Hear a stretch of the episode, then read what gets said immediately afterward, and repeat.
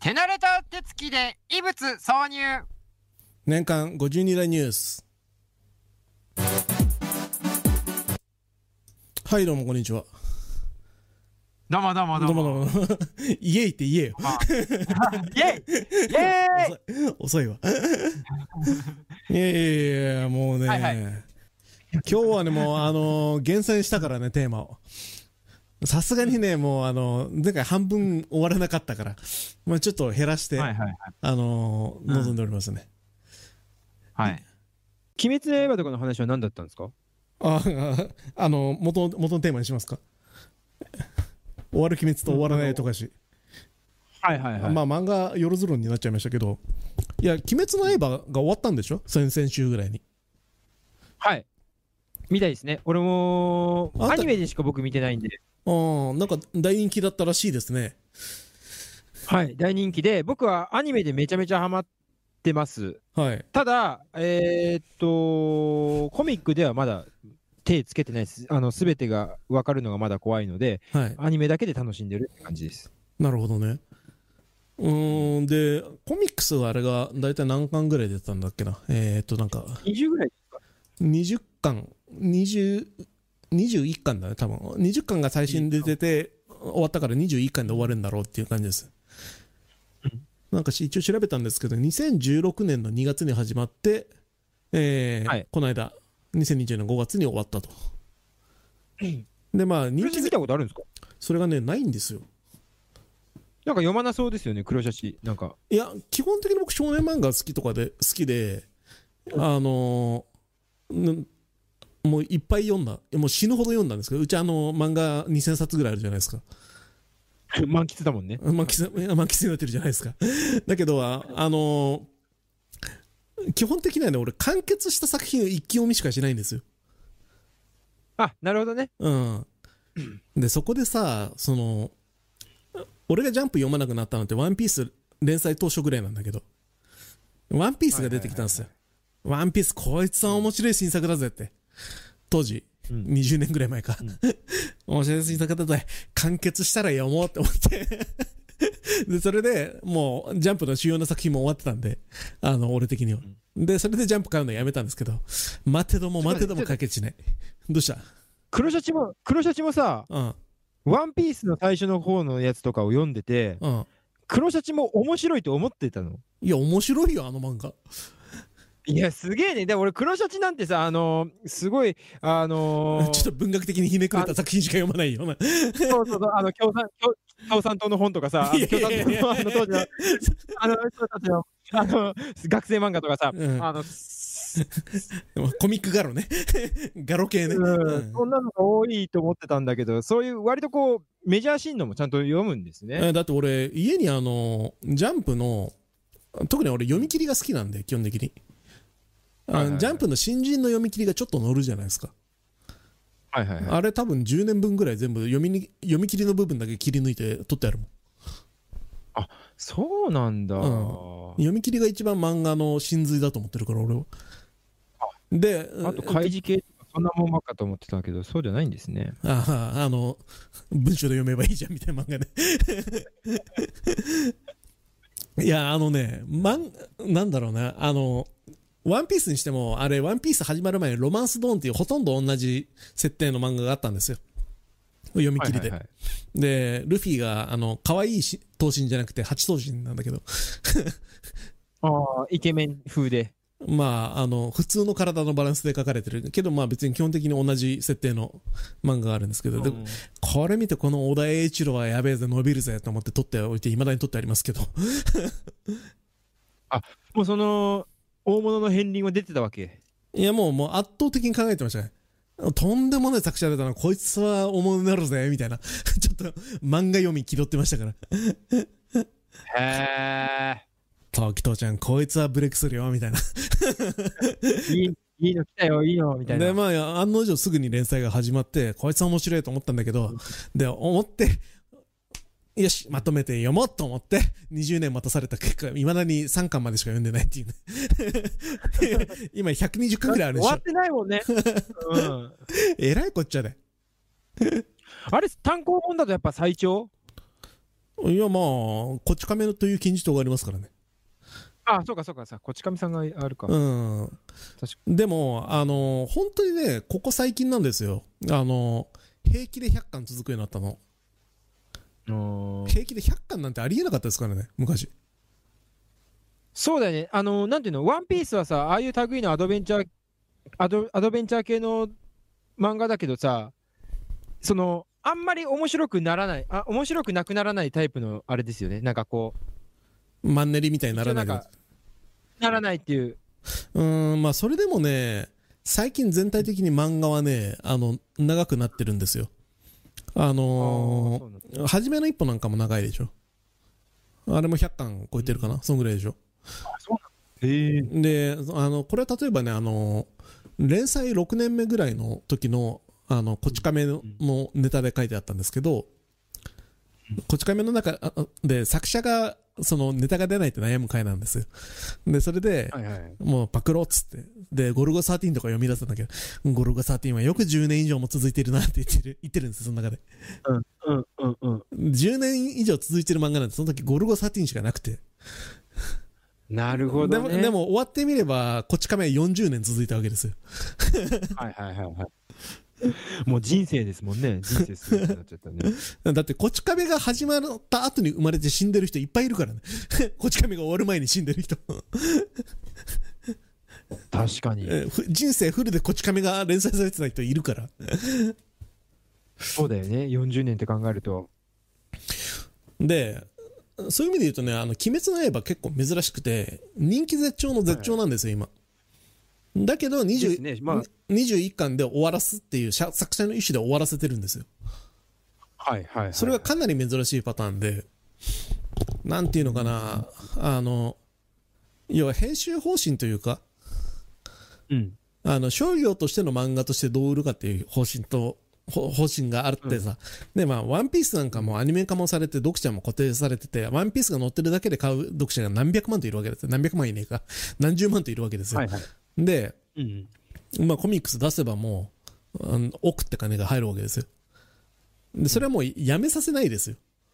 初めの一歩とかもそうだし。でその漫画ってね、続けてばつ続けていくほど、惰性で買ってる読者が増えるわけ。うーん。要するに、あの、脱落していく読者ってそんなにいないから、よっぽどつまんなくならない限り。うん。ワンピースどーん、ずっと続けて、1巻から買ってる人とか、50巻ぐらいで読み始めた人とかもいるんだけど、みんなどんどん増えて、雪だるま式に本当に増えていくから、いろんな世代を巻き込んでいっちゃうじゃない？長く続ければ続けるほど。娘が好きでみたいなね。チェック見るとかね。まあそうだし、その、小学5年生が例えば無限に生産されていくわけですよ、毎年。で、はいはいはい毎年の小学5年生をどんどん絡め取っていくわけですよ。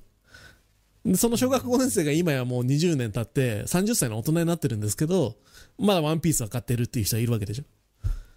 うん。で、そうするとどんどんビジネスが大きくなってって終わらなくなるっていう。ん。うのが最まあだからもう近、産業そう、だからそれが最近のトレンドで、特にジャンプはそれが顕著で、ブリーチ、えー、ナルト、ワンピース、この3つが全然終わらなかったんですよ。こんな、こんな長い作品が3つある時代なんてなくて。で、その中で、鬼滅がジャンプで20巻で、あ21巻か、で終わるっていうのは結構衝撃的な出来事なんですよ。あこの漫画誌の中でも漫画誌というか、まあ、ここ最近その長くなっていく、あの風潮、ーそうそうそうそう。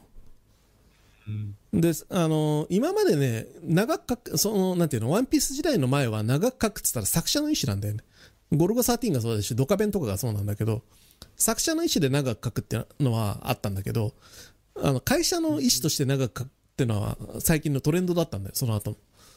だけど、鬼滅終わったと。で、対照的なのが富樫なんですよ。富樫義弘。ハンターハンター。はいはいはい。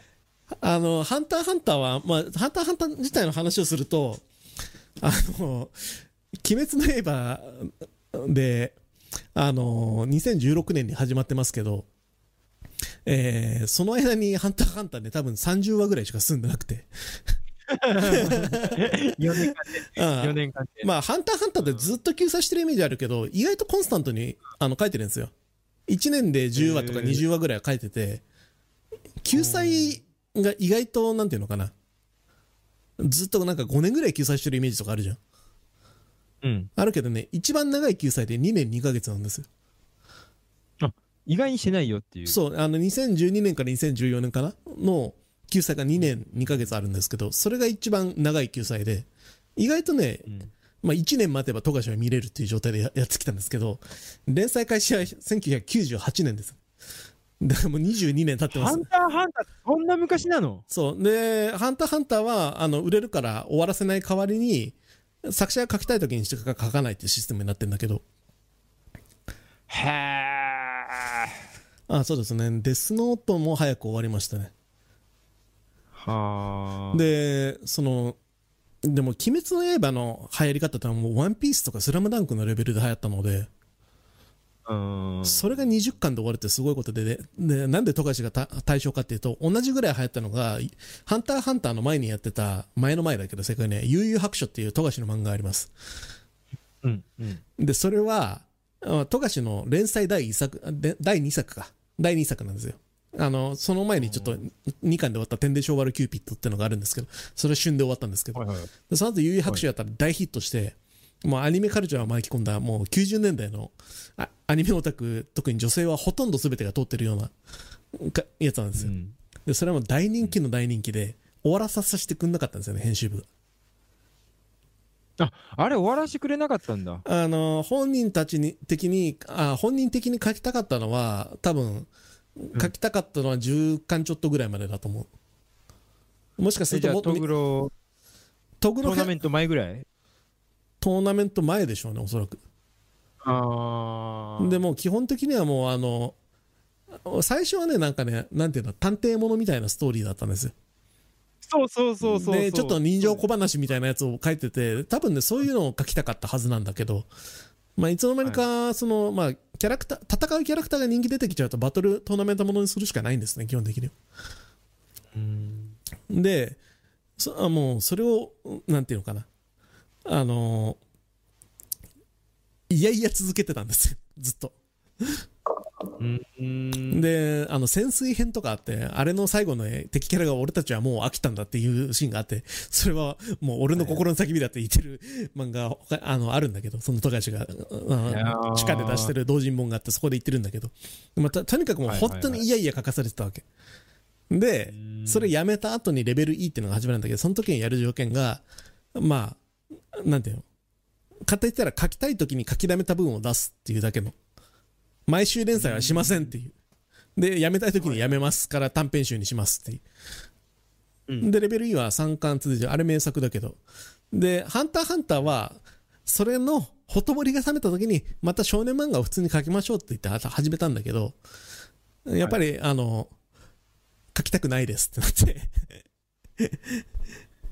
で、それで、あの、まあ、下書きで雑誌に載るっていう衝撃の時代がじあって、はいはいはいはい。鉛筆の書き殴りで載るっていうね。で、がすごいよね。うん。で、まあ、それ、これ何かっていうと、編集の弱さなんですよ。あの編集部ってこと？編集、まあ編集部ですね。うんあの、バガボンドとかもそうなんだけど、井上武彦のね。あれもさ、うんうん今年に終わらすって作者が宣言したのが2011年なんです。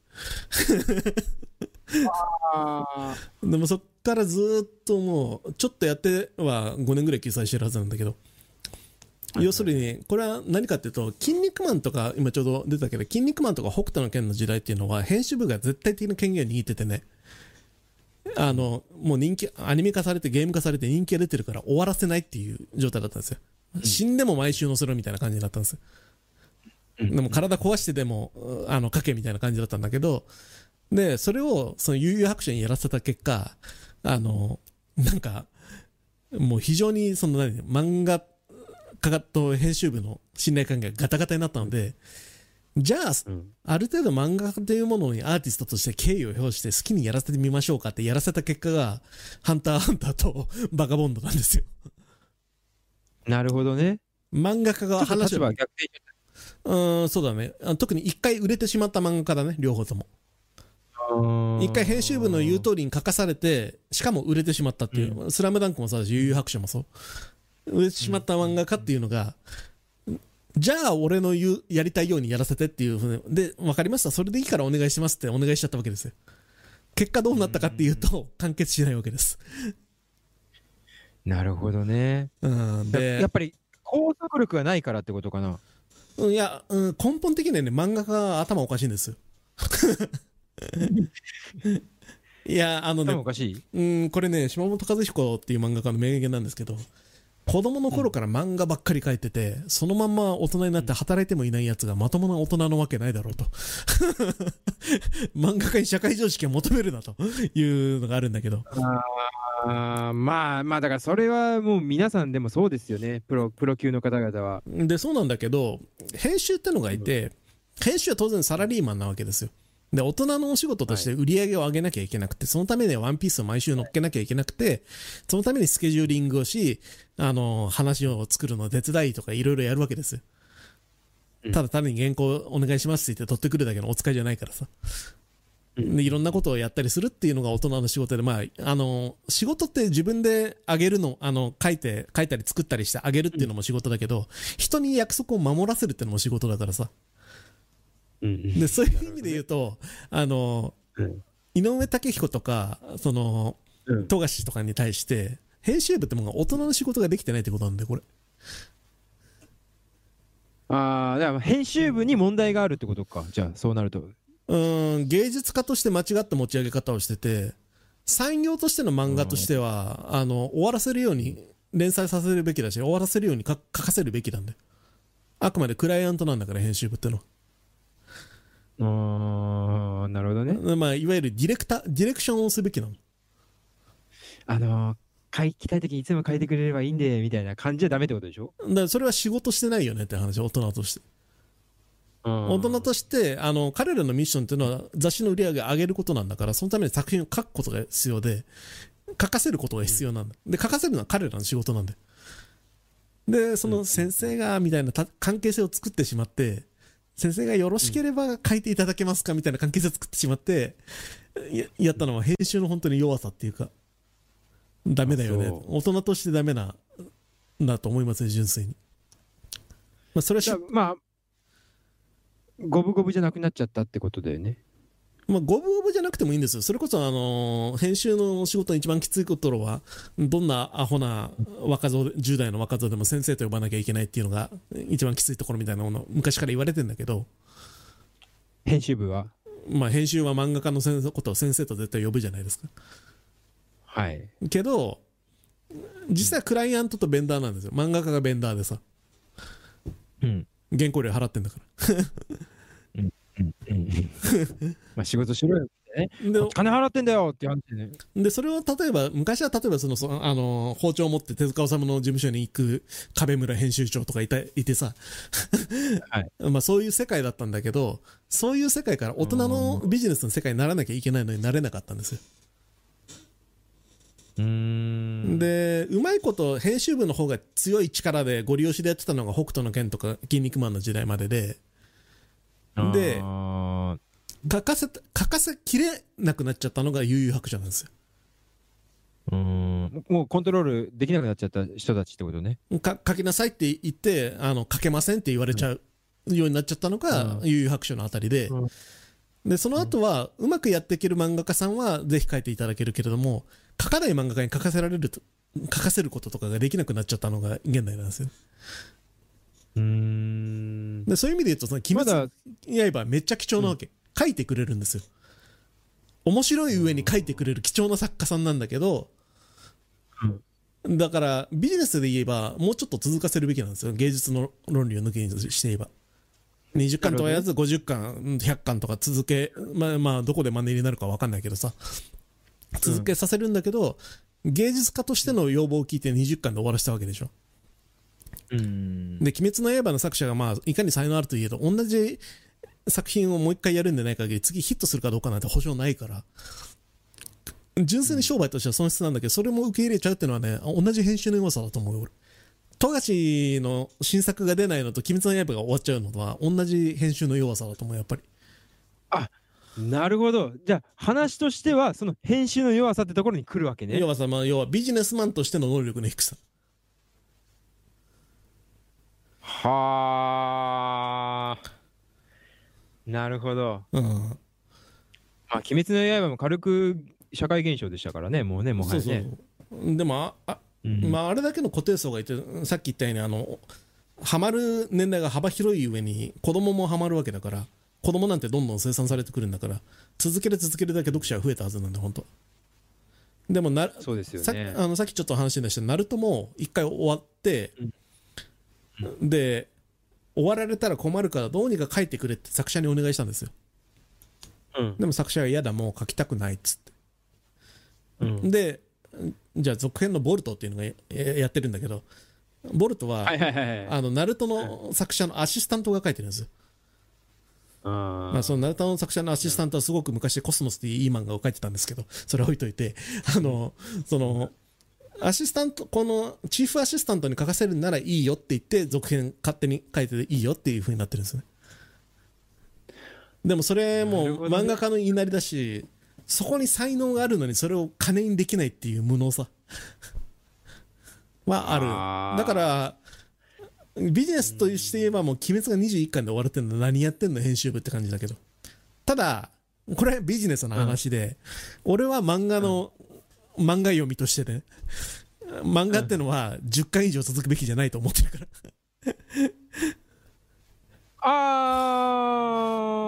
ー結構じゃあ考えっていうかまあビジネスと漫画の良さを残すというところではまた逆の別の話なんだね。うん漫画を純粋に作品というか作品として芸術作品として考えた場合、3巻から5巻で終わるのがベスト。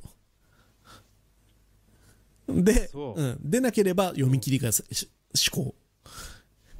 1話読み切りかあの3巻か5巻で終わるで特にストーでもさ大きいストーリーがある場合はね。3巻ぐらいから面白くなる漫画とかもあるじゃないですか。うーん。すジャンプ漫画とかだと最初の2巻ってのは様子見なんですよ。最初の2巻っていうのはエエロい路線にするかバトル路線にするか萌え路線にするかっていうのは、ね、決まってないで読者がどういう層が好きになったかっていうのを見てそっちの方向に進めるんだよだから最初の2巻って設定ガバガバなことが多いじゃん。いろんな漫画。うんうんうんうんうん。で最初よっぽど不人気でない限り2巻でとりあえず2巻はとりあえず出るから。ジャンプの漫画って基本的に。え不人気だったらあのその方向性探る前に1巻で打ち切りになるけど。ーでその最初の2巻で方向を決めて3巻目からストーリーが始まるんだけどそのストーリーのワンブロックって大体3巻から5巻ぐらいで終わるんだよ。うん。でまあ言ったらなんとか大会編みたいなそんぐらいの長さなわけです。よ1年ぐらいが限界なわけ、はい。でそれ終わったら次は世界だみたいな話になるわけで。だけどなるほどね。それは本当に延命であってあの作品の面白さとしては別なんだよね。うーん。結構やっぱり売れな売れてないっていうかまあ駆け出しの漫画さん漫画家さんとかは結構編集部の手こ入れみたいなのやっぱり受けるもんなんですか？もうちょっとこういうふうにいけとかいやいやいやいや言われた通りにやるケースが多いんですか？漫画による漫画によるし漫画家によるけども手こ入れっていうか編集部と、編集部が基本的に漫画を作る組織なのでこういう漫画を作ってこういうふうに売っていきましょう。要はなんかあの YouTube じゃないんで雑誌ってテレビ番組なんでうんテレビ番組のディレクターはやっぱ編集部なんですよでそこに誰を呼んでっていうタレントに過ぎないから漫画家はうーん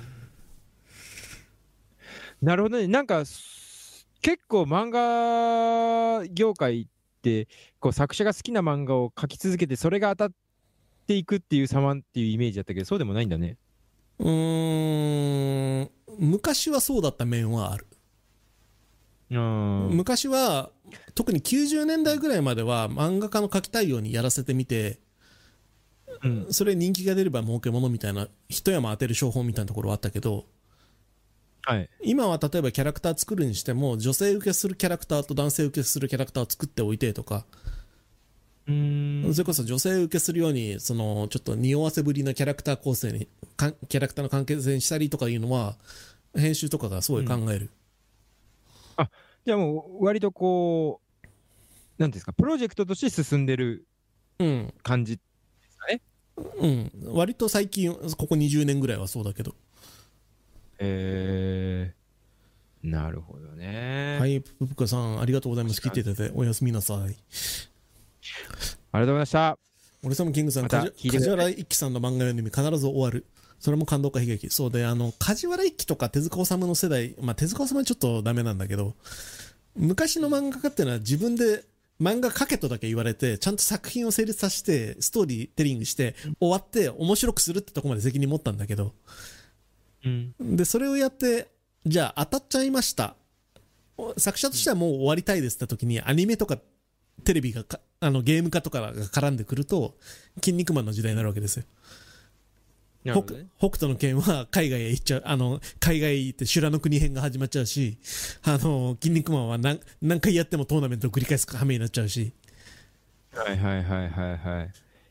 まああれもね、ギャグ漫画の時が一番面白いですからね。あの、梶原一騎の時代の漫画家が終わらせてしまうっていうことの反動なんだよね、まず。あの、筋肉マンとかが。で、その、終わらせないで続けさせましたってのの反動が悠々白書なの。続けさ、無理やり続けさせたら壊れちゃったよ、普通。漫画が壊れちゃったよ、ははは、みたいな感じ。で、それの反動として、今度はじゃあ漫画家が壊れないように書かせましょうってやったら、出てきたのがハンターハンターなんです。なるほどね。で、あるいはき、あのー鬼滅の刃が終わるっていうことなんですよ。で、ここまで通し漫画家のマネジメントってやばいね。いやだから、あのここまでやって漫画家の,、の歴史がもうなんか60年70年あるのにさこの仕事の手たらく何よって思うよね仕事としてね。うんな割とね結構なんていうの仕事きっちりあげる漫画家っていうのはマネジメント能力が漫画家にあったりしますあの人を使って斎藤隆夫なんかうんそのものだけどうーん。斎藤隆夫なんて今ほ自分で書いてないからさ30年ぐらい前からその斎藤隆夫プロダクションっていうのがいてゴルゴ13って今でも続いてるけどあれもうチームが5チームぐらいあって順繰りにおはでそれぞれのチームに話考える人絵描く人っていてで5週間ぐらいでその5週間じゃないあのあれは月刊誌だけどそのなんていうの5チームが交代でスケジュール組んでって、まあ、今日は A 班の話今日は B 班の話みたいな感じでやってて斎藤隆夫はそれをマネジメントしてるだけだからなるほどね。こち亀なんかも後期はもうマネジメントですよ本当に。まあ、ゴルゴクラスの話、まあ、こち亀もそうですけど、結構、下調べも必要な、あれですしね、ネタが。あのなあのリサーチャーがリサーチャーがいるもん。ああそこの斎藤隆夫プロダクション。社社会情社会情勢とか相当詳しくないとダメでしょうしね。うん。うん。でかなりその分業して任せちゃってるただ噂では斎藤隆夫のしか開けられない金庫が1個あってそこにはゴルゴ13の最終話の原稿がもう書いてはあのしまってあるっていう伝説があるんだけど。やばいね。それはね斎藤隆夫が死ぬまでわからないってされてる。さ真意は。斎藤隆夫はもう金庫に最終話を書いてしまってあると言ってるんだよね。はあ。やばいよ斎藤隆夫、秋元治さんあたりは、なんかそういうマネジメントっていうか、なんかしっかり管理ができてそうな、職業としての漫画家っていうのは、確立しそうですね。そうですねあのー結構多いですよそういう人ブラック・ジャックによろしくとかの人もそうだしはいはいはいはいはいはいはいはい。あの人も、あの人も多分個人事業主としてちゃんと税務処理をやった数少ない最初の方の漫画家の一人だけど。うーん。俺、小沢キング、元宮さんも確か自分では考えてないと聞いたって話。ああ、これね、それもそうなんですけど、元宮宏空の人？そうですね。元宮サ宏ラサラリーマン聞いてるサラリーマン金太郎の話。まあ、あそう、元宮宏もそうだね。まあ、基本的にはものすごい分業制になってて、ちょっと、あのー何？時代から落ちた漫画家とか、もうみんな拾い集めて仕事してる。俺、あのさ、あのー本宮宏のさ、あのータッチの絵の、うん、タッチの絵のうん、エロス？うん。の人の裸とかめっちゃ好きなんだよね。なんだろう、あれ。元宮なん宏たちの。か、うんタッチのあの、エロス？っていうか、あの、女性の、女性の描き方の濡れ場とかがね、めっちゃ好きなんだよな。あれはまあ、多分君の、幼児、あの、正直の、あの、子供の時の体験によるんじゃないですか。この時に多分その時代の漫画が置いてあったんでしょうよ。こんな感じか。なるほどね。うんうんあのー床屋さんとか行ったら、そういう漫画があのあるとか、そういうことか。なるほどね。ちなみに本宮宏納得いきましさんの弟子で、あの、宮下明っていう、あの、男塾書いてる人いますけど、た。はいはいはいはい、はい。あの人の一番衝撃のエピソードあれですからね。下書きをしていないっていう。マジで？下書きをしてないっていうか、せっかく言ったらね、ネームっても、普通はね、ネームってものを書くんですよ。漫画って。はい。あの、紙にコマだけ割って、一番簡単な漫画。もう、丸とかで人間書いてあって、あの、まあ、セリフがあってこういう感じであって、今日、今週の18ページこれで終わりますっていうのを普通、編集者に一回話し通して、で、じゃあ、今週はあの、J がピンチに陥るとこで終わりますっていう風にやってやるんだけど、本宮宏はいきなり原稿書き始めるらしいです。だから、書き始めで、しかも話がどういう話にするか考えないで書くらしいです。やばいね。いや、フリースタイルですよ、本当に。あの、書いていって、よし、J がピンチになった、ここで終わりにしよう、みたいな感じでで終わるらしいです。それでお得フリース、タイラーだなそれでお得塾30何巻書いたんだから、すごいよ。半端ない。うん、漫画家。男男塾がさ、はい。あのさ、たまにあの、ありえない技とか出すじゃん。はい。あれもあのー全部その時に思いついてるらしいです。すごいね。絶対嘘だろうって思うゴルフの機嫌とか書いてるじゃん。そうそうそうそう。ゴー、リュウフでしょ。あれも、そんな機嫌嘘だろうみたいなさ、うんあれも、すごいね。多分あの大民名書版の文章も一発書きで書いてると思います、多分。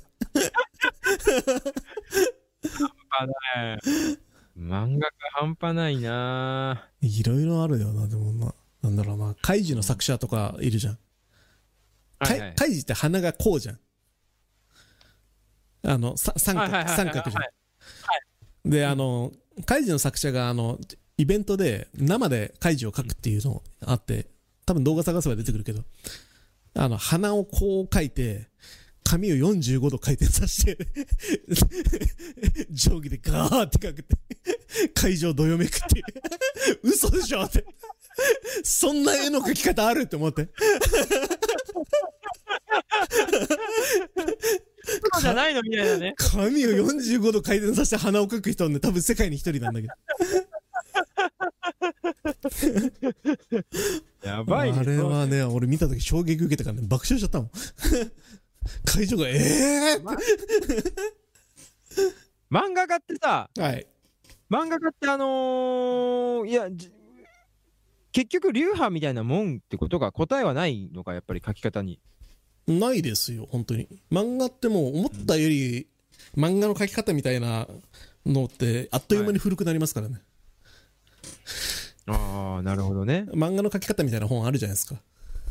はいはいはい。あれ、まあ、あれって、まあ、常に15年ぐらい古いんですけど、まあ、よくあの、あの丸書いて、中にあの、十字を書いて、みたいな書き方するでしょ。はいはいはいはいはい。今、あんなで書いてる方が少数派ですからね。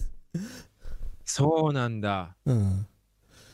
今時あんな書き方で書かないよみたいな。まあ、書いてる人もいるでしょうけど、まあ、昔の書き方であることには間違いないです。だ昔の書き方だと服の中にある人体をちゃんと書いてみたいなことあるけど、T シャツの中のデッサンを取らない人とかいますからね、普通に。え T シャツ、要するに、あの、昔は、あの、ここに線があるように見えて、で、ここの腕の線につながってるって書いてたんだけど、そうじゃなくて、うん、T シャツのシワシワがあって、ここから腕が生えてるって書く人いますから。ああね。それでも、あの、ちゃんと美的センスがあれば書けるので。うーん。なんか、黒シャチの話を聞くまでは、なんか結構、割とこう、仕事をするっていうか、職業としての漫画家さんっていうのは最近多いのかなと思ってたけど、そうでもないんですね。うーん、いや、でも、そうなんていうのかな。絵として描いたりとか、話を考え、うん、まあ話はちょっと微妙だけど、絵として描くっていう作業と、うん。プロデュースとして、その、漫画というプロジェクトを、プロジェクトとして漫画を作るっていう作業って別なので,、うん。うんうんでそこ行くとなんか本当に最近の編集部ってのは弱いよなって思う。あそう。んなんかうん。一周して終わらない終わらせられないか作者の言うがままに終わらせられるかって どっちかになっちゃってるぜ、うーん。うーん。編集部として面白く作品をいいとこで終わらせられないのっていうふうには思うけどビジネスとしてもいいとこ話としてもいいとこで終わらせる仕事編集部したらって思うけど。それだってなそんなとこないでしょでも。いやーだからそれはやり方次第なわけでさワンピースを例えば100巻書かせるよりもあの小田栄一郎に3作品50巻ずつ書かした方が良かったかもしれない。でもそういう可能性は模索しないわけでしょ。そこのプロデュースができなかったっていう？冒険ができなかったっていうね、うん、あーねー難しいねそれね。松本零非士さん松本零士さんはどうなんだろう。うん。あの人も一発で書いてそうですけど銀河鉄道の人ですっけ？逃げてたの人ですね。松本零士の戦記ものはすごい面白いです。太平洋戦争ものえー、めちゃめちゃ面白い。あそうですか、うん。まあ、あの辺はちょっとレジェンド枠なんでやり方をみんなが模索してた時代なんで全員が全員仕事の流儀持ってる感じですから。松本零士とか石ノ森章太郎だとか手塚治虫だとか。うー。ん水木しげるだとかね。はいはいはいはいあの辺はちょっとあの言ったら原始人の時代なんで。あ漫画漫画原始人？そうそう。あのエジプト文明と中国文明があってみたいな感じの独立性があるから。今はグあのグログローバル化が進んで、まあ、日本にもマクドナルドがありみたいな。そういう時代だから。文化が混ざり合ってる時代だから。漫画漫画の話しだしたらもうこれやばいね。うん、終わんないね。うん。まあそんな感じで、まあ、なんか、非常になんか、なんだろうな。鬼滅が別に終わることに不満とかないんだけど、あの読んでないし。でハンターハンターが出ないことにも不満とかないんだけど、うもうちょっとうまく漫画って文化育ててくれよってのは思うね、俺。なるほどねさあ、大変だ大変。今日、ついに3時間超えちゃった。1週間ずつじわじわと長くなっていってるね、やばいやばい。そのうち朝まで生テレビみたいになっちゃうんです。いや、もう本当にね、途中で寝落ちする生放送とかになりますよ。いやいやいやいや今日もありがとうございました。いや、ありがとうございました。ありがとうございます。いやーしかしまあやってみるとあれですね。1週間長いです。あ1週間早いですねあっという間に来るんだよね。あっという間に来るね。なんだろうねこの収録時代にもなかったこの1週間の速さ。やっぱ、ね。生でやるっていうことのなんか大きさとあとこの絶対的な拘束時間の長さね。なんでしょ3うかね時間っていうのがやっぱ、はい、うん、あ3時間って長いしね。長いね。うん。ええまあすみません。ジンギスカン斉藤さん本当にありがとうございました。俺様キングさんも。はいもう今基本的に俺様キングさんとジンギスカン斉藤さんしかいないと思われますがお二人様。もうススタッフと、スタッフのエンドロールで流してもいいぐらいだから。うん。他の視聴者の方は多分もう寝落ちされてるんでしょうね、まあ寝落ちしてどうせアーカイブ残るしええやろっていう感じだと思います。ありがとうございます。はい。じゃあそんなわけでよろしいですか締めて。はい。はい。じゃあ本日もありがとうございました。お送りしましたよクルシと広田来たなえー、年間52年ニュースでございました。